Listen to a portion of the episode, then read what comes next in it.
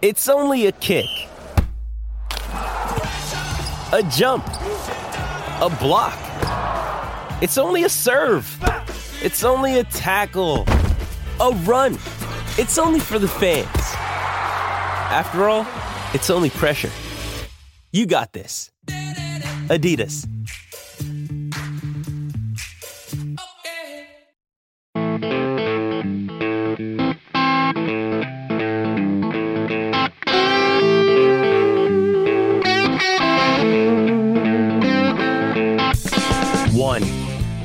Ranking American universities. Let's begin the process of narrowing down. Where is a worthwhile institution to spend your money on the education of your children? Two, I don't know what's scarier about Nikki Haley her weakness in defending Americans or her strength in defending the world. Three, eight invaluable pieces of wisdom from the late Charlie Munger. It's the Will Cain podcast on Fox News Podcast. What's up? And welcome to Wednesday. As always, I hope you will download, rate, and review this podcast wherever you get your audio entertainment at Apple, Spotify, or at Fox News Podcast. I'll always appreciate it if you would share this podcast as we near the end of the year with your friends. Your recommendation is worth more. Your comment, your review, your simple passing on of the link more valuable than any promotion or any commercial on some mass produced website. You can watch the Will Cain podcast on Rumble or on YouTube. Last week, America lost a near centenarian, almost 100 years old. Sage, filled with wisdom, an American leader. No, it was not Henry Kissinger. Charlie Munger was the longtime business partner and friend of one of the world's richest men, Warren Buffett. Warren Buffett of untold billions and fame out of Omaha, Nebraska, who's pioneered value investing. And whether or not Warren Buffett's politics align with mine or yours, Warren Buffett's philosophy when it comes to investing, in my humble opinion, is intricately tied to someone who sees value in the world. It's the great logical inconsistency for me that Warren Buffett would not describe himself as a political conservative or an ideologically instinctual conservative. Everything about his investing philosophy attempts to see through reality, resist the urge of the moment, push back on the wisdom of the crowd, zig to everyone else's zag. I think somehow in the process of accumulating billions and seeing how the world is quite honestly full of idiots, at least when it comes to markets, he somehow probably developed some lack of humility, I guess, in thinking that the country's problems can also be solved with some wisdom and practicality instead of, in that case, the wisdom of the masses. Charlie Munger, though, was a conservative, at least in instinct, and I think most frequently in his voting patterns. And the less famous of the two investing duo, he was full of country wit and wisdom and nuggets to help you not through just the world of making billions, but through the world of life. And so stick around at the end of this podcast after we talk about the lack of wisdom of presidential candidate Nikki Haley for eight invaluable pieces of wisdom from Charlie Munger. But first, story number one. Where would you feel confident? Where would you feel comfortable? Where would you find it worthwhile to spend your money educating your children? beginning the process of ranking universities in America. On Fox and Friends this past Sunday, the president of Pepperdine University made an appearance. President Jim Gash laid out the case for why Pepperdine would lead forward in pushing an education centered around faith and an affirmation of American values. I, of course, went to Pepperdine. And I will say over the last several months and years in my life, I've begun to develop a professional relationship with Pepperdine. That's not to say I am getting any type of compensation. They've just turned to me and they, they've asked, Hey, what do you think about what we're doing and how do you think we can help share our message? I'm going to be open and honest with you. I told Pepperdine two things. I said, number one, lean into who you are, lean into your brand, lead with faith. It's core to your authenticity, it's core to your worldview. And don't be partisan. No one needs a Republican university. But we need someone to step into this gaping vacuum in America with an affirmation of American values. Those aren't just pretty words. Here's what I mean by an affirmation of American values. It's very easy for some universities to give lip service to the defense of, for example, free speech. And while that's important, it A, puts the university on its heels. It puts the university in the position of playing defense. And B, is more often than not applied very inconsistently. Bill Ackman, the CEO of Pershing Square, a billionaire, huge Wall Street investor, one of the richest men in America, wrote a letter to the president of Harvard, his alma mater, Harvard, where he called them to task for their application of free speech, their embrace of racialism under the banner of diversity, equity, and inclusion, and their blatant discrimination against white men.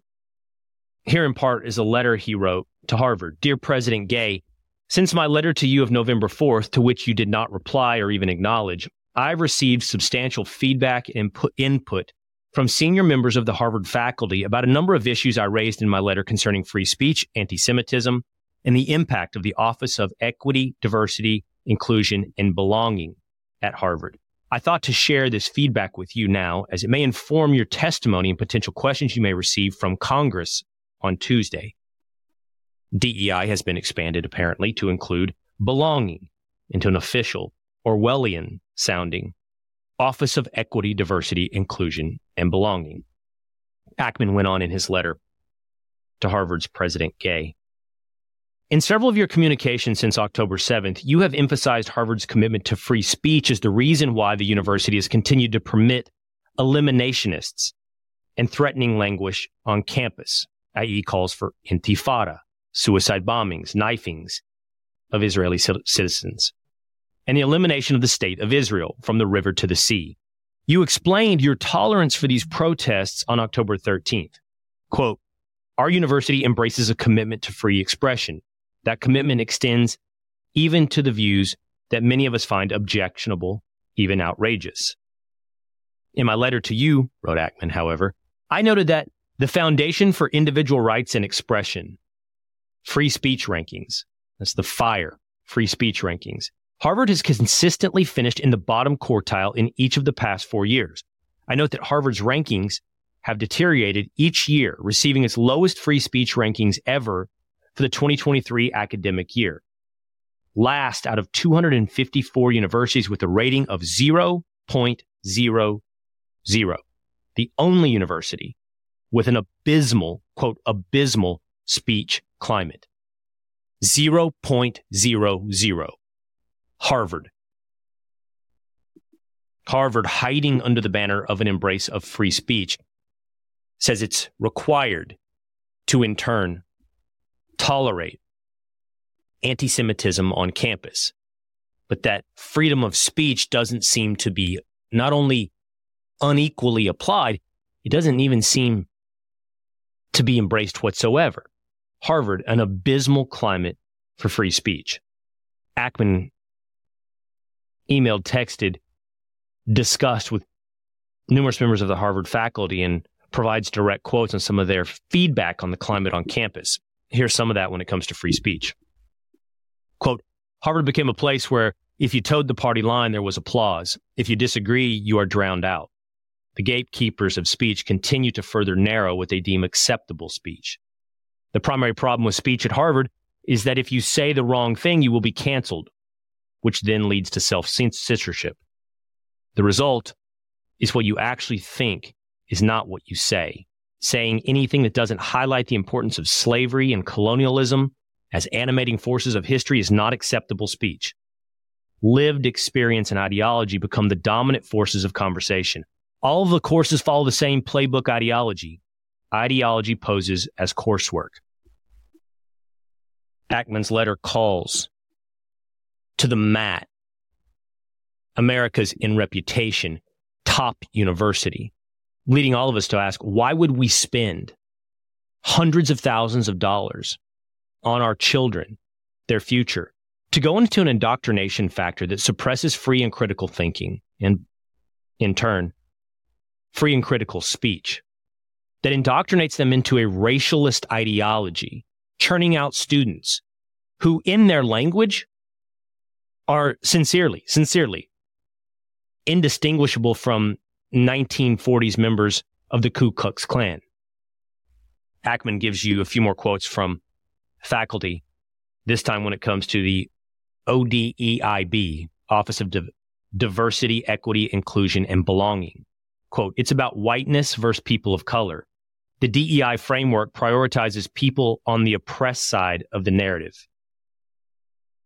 One senior member of the faculty shared that it is made abundantly clear they cannot hire new faculty members unless they meet ODEIB requirements. That is, the candidate has to be a woman, person of color, or have LGBTQ plus status. Straight white males are off the table. Asians and those of South Asia, i.e., India, heritage, are similarly disadvantaged in the process as they are deemed successful, overachieving minorities. A number of the faculty bemoaned that in many cases they cannot hire the more substantially qualified person if he is white or Asian, straight male, as the proposed candidate. He has to be a woman or BIPOC person. I was told that behind closed doors, it is common to hear, I clearly don't think this is the strongest candidate, but we can see where the train is headed. He gives one last example of a professor that was canceled Carole K. Hooven, an evolutionary biologist, was canceled and eventually forced to resign from Harvard because she stated that one's sex was biological and binary on Fox and Friends. Harvard, he goes on to say, is lost. You know, the idea of college in and of itself has been something that we've discussed here together on the Will Cain podcast as simply a poor investment poor ROI, poor return on investment. You spend hundreds of thousands of dollars.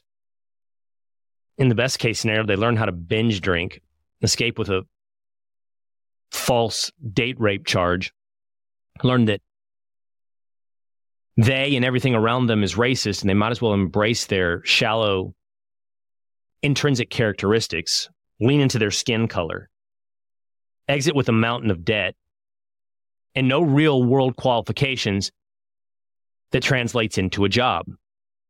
They have a good time, they have fun on Saturdays, and they perhaps make good social networks that then in turn lead to not just fruitful and networked lives, but richer lives. But there's got to be something better. There's got to be a new reinvention of this thing that has so much cultural inertia. I often thought of some type of semester at sea where students can still have the social connections and good time, travel around the world, perform mission projects, learn a trade while on the boat. I don't know. Attend welding classes while also learning a liberal arts core set of education that focuses on the values of Western civilization. The only thing you're missing when you come off of this, let's call it two year trip, is Saturdays, is college football. And I'm being real, that's a huge draw. Huge draw. There's a reason football coaches make approaching $10 million a year. It's the biggest marketing vehicle of the university. TCU's applications explode from California to the point that it's now called Texas California University directly after TCU rises in football oh, about 2011. By the way, on this note of football, I am becoming increasingly more sympathetic to fans of Florida State. The argument made against keeping Florida State out of the college football playoff in favor of Alabama was that they had lost their quarterback, Jordan Travis, and they had suffered from then depressed quarterback play. And it simply would set them up for a bad final. There's just though no historical consistency through this application. In 2014, Ohio State lost their first and second string quarterback. They went on to the college football playoff to win the national championship. People point out, yeah, but they won the Big Ten championship something like 57 to 7. There's always a historical zig to the zag. There's always a caveat. There's always an asterisk. But I would ask you this. If Alabama had lost Jalen Milroe, their starting quarterback, if he'd been injured and they had to move to their second string quarterback or even their third string quarterback, yet they still beat Georgia in the SEC championship, would Alabama have gone over Florida State? You know the answer is yes. They would have. Oh, Florida State had poor quarterback play while going, what was it, 3 and 0 with a backup quarterback. Stats will show you, you can look it up pretty easy. Quarterback play from Florida State was just as good, if not better, than quarterback play from Michigan over that exact same time frame. And nobody even thought about debating undefeated Michigan, but they left out undefeated Florida State. By the way, Michigan engulfed in a cheating scandal, stealing signs. No doubt included in the college football playoff, but Florida State, because their quarterback was injured, left out of the college football playoff. Here's the truth it's a boys' club, it's a ranking. Maybe some of the most valuable stuff I ever did on this podcast or on the Will Cain Show on ESPN was rank brands in college football because those brand rankings are exactly the pecking order for making the college football playoff. Texas and Alabama, bigger brands than Florida State. Florida State fans probably thought they were a blue blood, one of the top brands. They now know they're not. Oh, I mean, you're not in the third or fourth tier, but you're quite clearly now not in the top tier. And that's not meant as an insult. I think you're all realizing that today. And it does undercut the idea that we actually have a national championship that is based upon merit and that you can win your way in. If that's the case, explain to Florida State fans why they played the games. What was the point in going 13 and 0? If they were never going to get in and got leapt by two one loss teams. And that undercuts my team. Hook 'em, Texas Longhorns. But I will say, there's no way that you would have taken Alabama over Texas, not when Texas beat Alabama. So I'm somewhat safe in this debate as it's Florida State versus Alabama. But let's say that Georgia had beat Alabama in the SEC championship game and the debate had come down to Florida State versus Texas. I think I said ahead of time, and I would not have argued against Florida State should have gone ahead of Texas. Four undefeated teams. But am I sure that's what would have happened? I mean, I think we have the handwriting on the wall. They would have taken Texas over an undefeated Florida State. The long and short of it is, it's like so many things in America. It's based upon reputation and elitism. It undercuts the facade of merit. It is completely unjust that the college football playoff does not include Florida State. But back to our supposed rankings. If you had a university that truly filled the vacuum, like Pepperdine, and on the note of sports, I had two pieces of advice. Lean into who you are. Step into this vacuum. You'll be flooded with applications. There'll be parents happy to spend their money on tuition for a university that truly did affirm American values and secondarily invest in basketball. Students need to root for something. Primarily football, primarily Saturdays, but in the case of Pepperdine, you don't have football. And it will never be baseball and it won't be water polo. So you might as well try to be Gonzaga and invest in basketball. But if you truly leaned in and didn't just make the defensive case of we are a place for free speech. Yes, of course. That's the execution of American values. But what we need is also the affirmation of American values. We need courses and professors teaching why this is a unique experiment in human history. We need curriculum recentering Western civilization as a great leap forward, not this sinful step of colonialism. We need people accurately describing history while remaining open minded. We need someone, and I will be proud if it is Pepperdine, to reaffirm America. We should begin to. The problem with this is the minute you do this, you will be immediately reduced in the U.S. News and World Report. In the rankings, you will go down. I mean, this is the second podcast in a row I've fought talking to you through just the slightest cold. I don't know if this is the new Chinese virus. It's just super weak. They didn't get this one right in the lab in Wuhan.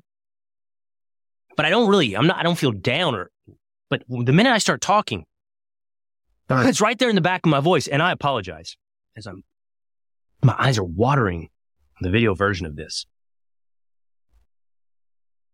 But the minute you do this, the minute you lean in, you're of course going to be rejected by the mainstream, by the U.S. News and World Report. So we got to get rid of it. We got to stop caring about whether or not you're ranked 30th or 70th. We got to come up with a new ranking system. By the way, maybe that exists. I would love to hear from you. Will Cain podcast at fox.com. What is there a ranking system I need to start paying attention to? I have a son who's a sophomore in high school. I want to start thinking about a good place to send a kid to college. I once had a conversation with a professor at Notre Dame, conservative, used to be at Princeton, about this. Hey, where can we send our kids to school? He said, well, look, Princeton of the Ivies is still pretty good. Why? Robbie George. Robbie George is a famed professor. And around him, he can create a community. He has tenure. He can't, they can't get rid of him. And he can teach real reason, logic, virtue. And so you have a port in the storm. If you have, if you can look at a faculty and see one or two professors like that, you, you can create a port within the storm. But the other piece of he gives, follow student bodies. Go someplace where the student body isn't insane, like at Harvard. And honestly, largely that's in the South. I'll tell you, like people in Texas are sending their kids now to Auburn and to Georgia, to a lesser extent, Mississippi and Alabama, Tennessee. And yes, I love colleges. I don't think I don't care about rankings and reputation. I like Arkansas. I like Texas Tech.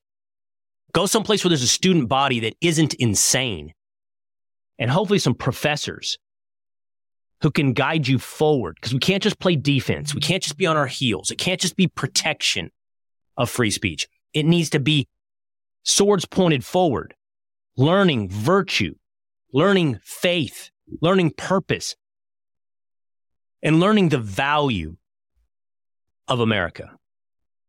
Send me your colleges that you believe fill that. I, think we got to do that here. Begin to put together rankings a new ranking that matters. Forget U.S. News and World Report of best American colleges. Will Cain Podcast at fox.com. We'll be right back with more of the Will Cain Podcast. This episode is supported by FX's Clipped, the scandalous story of the 2014 Clippers owner's racist remarks captured on tape and heard around the world. The series charts the tape's impact on a dysfunctional basketball organization striving to win against their reputation as the most cursed team in the league starring Laurence Fishburne, Jacki Weaver, Cleopatra Coleman, and Ed O'Neill. FX's Clipped, streaming June 4th, only on Hulu. Story number two. I don't know what's scarier Nikki Haley's weakness in defending Americans or Nikki Haley's strength in defending the world. It's becoming clear that the alternative within Republicanism, within the Republican Party, within conservatives to Donald Trump is Nikki Haley. I do not think that Ron DeSantis is going to be able to coalesce some significant percentage of the voters to represent a threat to Donald Trump. Paul Ryan gave a speech, reports are this past week, to a group of bankers in New York City, where he said they needed to rally around Nikki Haley. I was at a bar this weekend with a couple of people, self described conservatives. We were talking about things. They said, You know, I like Nikki Haley. I like Nikki Haley. I said, You do? He said, Yeah. I said, I'm not big on her. Why? Well, I'm not big on her willingness to go to war across the world, where would not that be? You know, her rhetoric right after the Israel, the beginning of the Israel Hamas war, her footing when it comes to Ukraine. But as I was talking about this, I could just see it wasn't breaking through. I just could see it wasn't. And then I said, accurately, I also think Nikki Haley's weak. I saw what she did during the Bubba Wallace affair. I've had a direct conversation with Nikki Haley about that on air. She apologized, said she trusted NASCAR. She bought into the hoax that there was a noose in Bubba Wallace's garage. Bought into it and accepted it as an illustration of the problems within America. It wasn't. And as a result, you create a false impression of problems in America. But she gave in because that's what everybody did during that time. And that's not what I want from a leader. I think 2020, both on COVID and on race, is a great moment to see who's weak and goes along to get along to try to save their own head or who has strength and leadership and stands up and tells the truth. And when I said that, oh, that resonated a bit more. And as we wake up here today, there's yet another example. Nikki Haley was on CBS and she was asked what should be done if a 12 year old decides they want to have a sex change. And she said, the law should stay out of it and let parents handle it. If a 12 year old wants to have a sex change, presumably that means at a minimum hormone therapy, at a maximum surgical removal of sex organs. Nikki Haley's position is let parents handle it. That is unacceptable. That is disqualifying. That type of weakness or morality, that view disqualifies one from being president of the United States. Now, I imagine if I was sitting right here someone who endorses Nikki Haley, it's like, oh, you know, come on. She's a moderate. That sounds what? Forget moderate. We're not in a world anymore where we can talk about who's moderate and who's extreme, who's far right and who's far left. If we're willing to accept that chopping off kids' sex organs at the age of 12 is a position of moderation, it's not. It's insanity and it's child abuse. And you wouldn't allow a parent to walk into a doctor's office and say, My child thinks he is a paraplegic. Please sever their spine. My child thinks they have one extra limb. Please cut off his arm. You wouldn't find a doctor, God, I hope, who would violate the Hippocratic Oath to do that. And you wouldn't find a society willing to embrace that. But you would find a politician if it somehow found itself in the mainstream of American quote unquote moderation. You know, how can you look at Donald Trump as an example and go, he's such so far right when this is what is considered moderation? What I think this is is, mo- is weakness.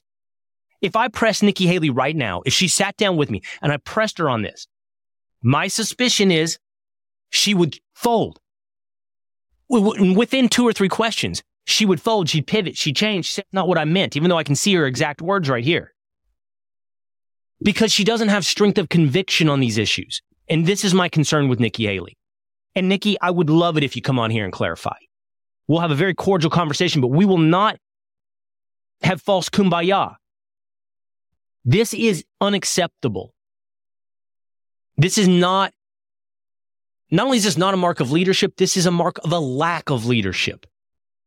And it's not the first time with Nikki Haley. I'm tired of this, like, well, and I get it with Nikki Haley. She's nice. She presents well. She has a nice tone of speech. I get it. In so many superficial ways. I get like why she's going to appeal to people. And I do think she's the biggest threat. I think Nikki Haley potentially will not just be a threat to Donald Trump on the Republican ticket. I think she could be a threat on the no labels ticket. She'll be the candidate on the no labels ticket, which will split the Republican vote. But if we're, if, if what this, if there is a sizable contingent of, of conservatism that wants to find an alternative to Donald Trump, can you at least find one? And I know you're going to say it's Ron DeSantis. And here's the thing with Ron, yeah, Ron DeSantis is on the right side of almost all these issues. He's just not connecting. And that's the problem. So can we find someone that connects and doesn't think it's okay for a parent to have their child's members cut off? That's not a hard, high bar to cross, right? Is that that big of an ask? But she's willing to go to war in Ukraine.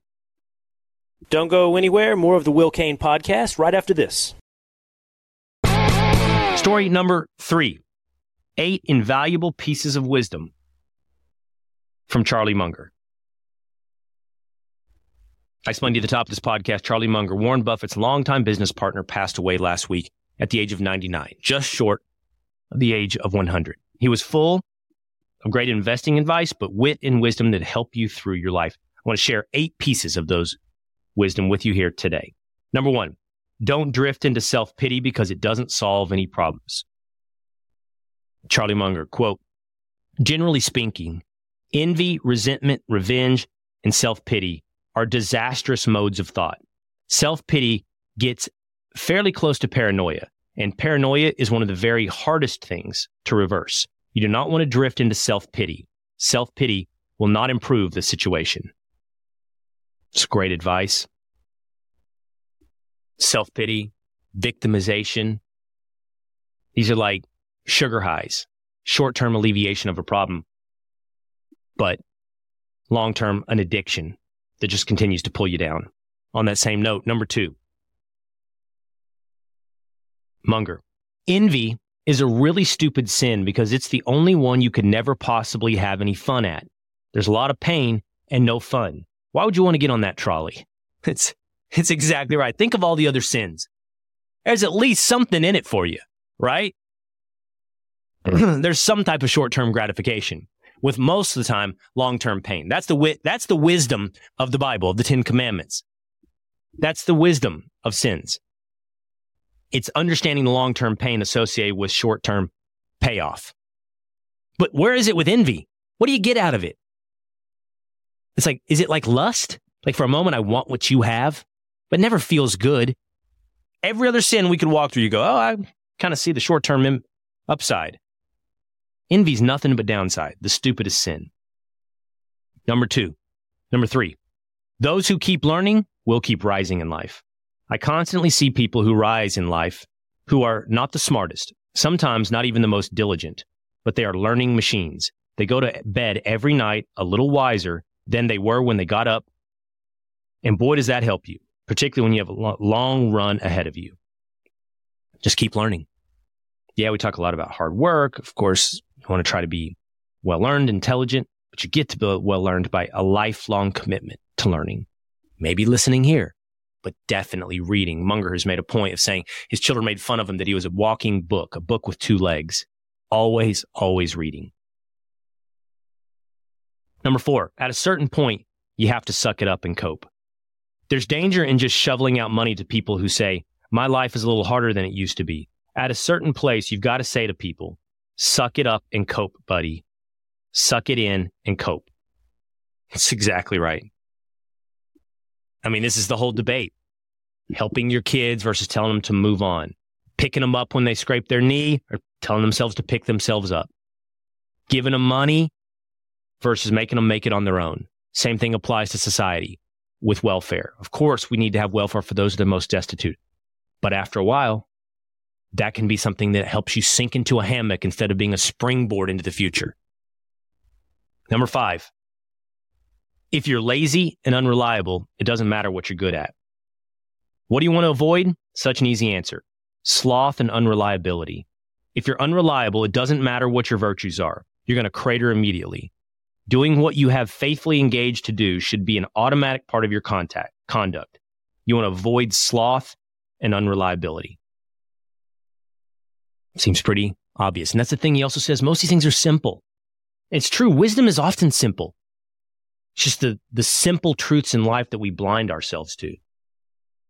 Number six, avoid extreme, intense ideology because it ruins your mind. Ooh, this one's uh, directly at me. Another thing I think we should be avoiding is extremely intense ideology because it cabbages up one's mind. When you're young, it's easy to drift into loyalties. And when you announce that you're a loyal member and you start shouting the orthodox ideology out, what you're doing is pounding it in, pounding it in, and you're gradually ruining your mind. You know, I think it, I mean, I have never, ever in my adult life been open to considering myself in any way a liberal. I've had moments where I've been libertarian. I've been more conservative. I have been more skeptical on the issue of faith. Now leaning in and understanding the importance of faith. I have been more ideologically stringent and now a little more populist. It's like public empathy, populist and understanding in policy. So I'd like to think I haven't been trapped. Never have gone so far. But look, on trade, on the American middle class. I mean, these are issues that I don't think you could say I've moved further right on. I'm just using me as a placeholder here. And I think it, by the way, I think most of conservatism or the right, the Republican Party, I'm not, I don't think it has, I don't think it's guilty of, of cementing itself into its own ideology. In fact, when people say it's become a cult of personality around Donald Trump, what they're saying is it has moved away from ideology or in some case principle. And that's the point. You're going to have to balance principles without, as Munger says, cabbaging up one's mind. Number seven, go to bed smarter than when you woke up. You heard that earlier. Keep it a life of learning. And number eight, remember that reputation and integrity are your most valuable assets and can be lost in a heartbeat. Hard to gain. Integrity and a good reputation. Easy to lose. There's eight invaluable pieces of wisdom from the late Charlie Munger. That's going to do it for me today here on the Will Cain podcast. I will see you again next time. Listen ad free with a Fox News Podcast Plus subscription on Apple Podcast and Amazon Prime members. You can listen to this show ad free on the Amazon Music app from the Fox News Podcasts Network. Hey there, it's me, Kennedy. Make sure to check out my podcast, Kennedy Saves the World. It is five days a week, every week. Download and listen at foxnewspodcast.com or wherever you listen to your favorite podcast.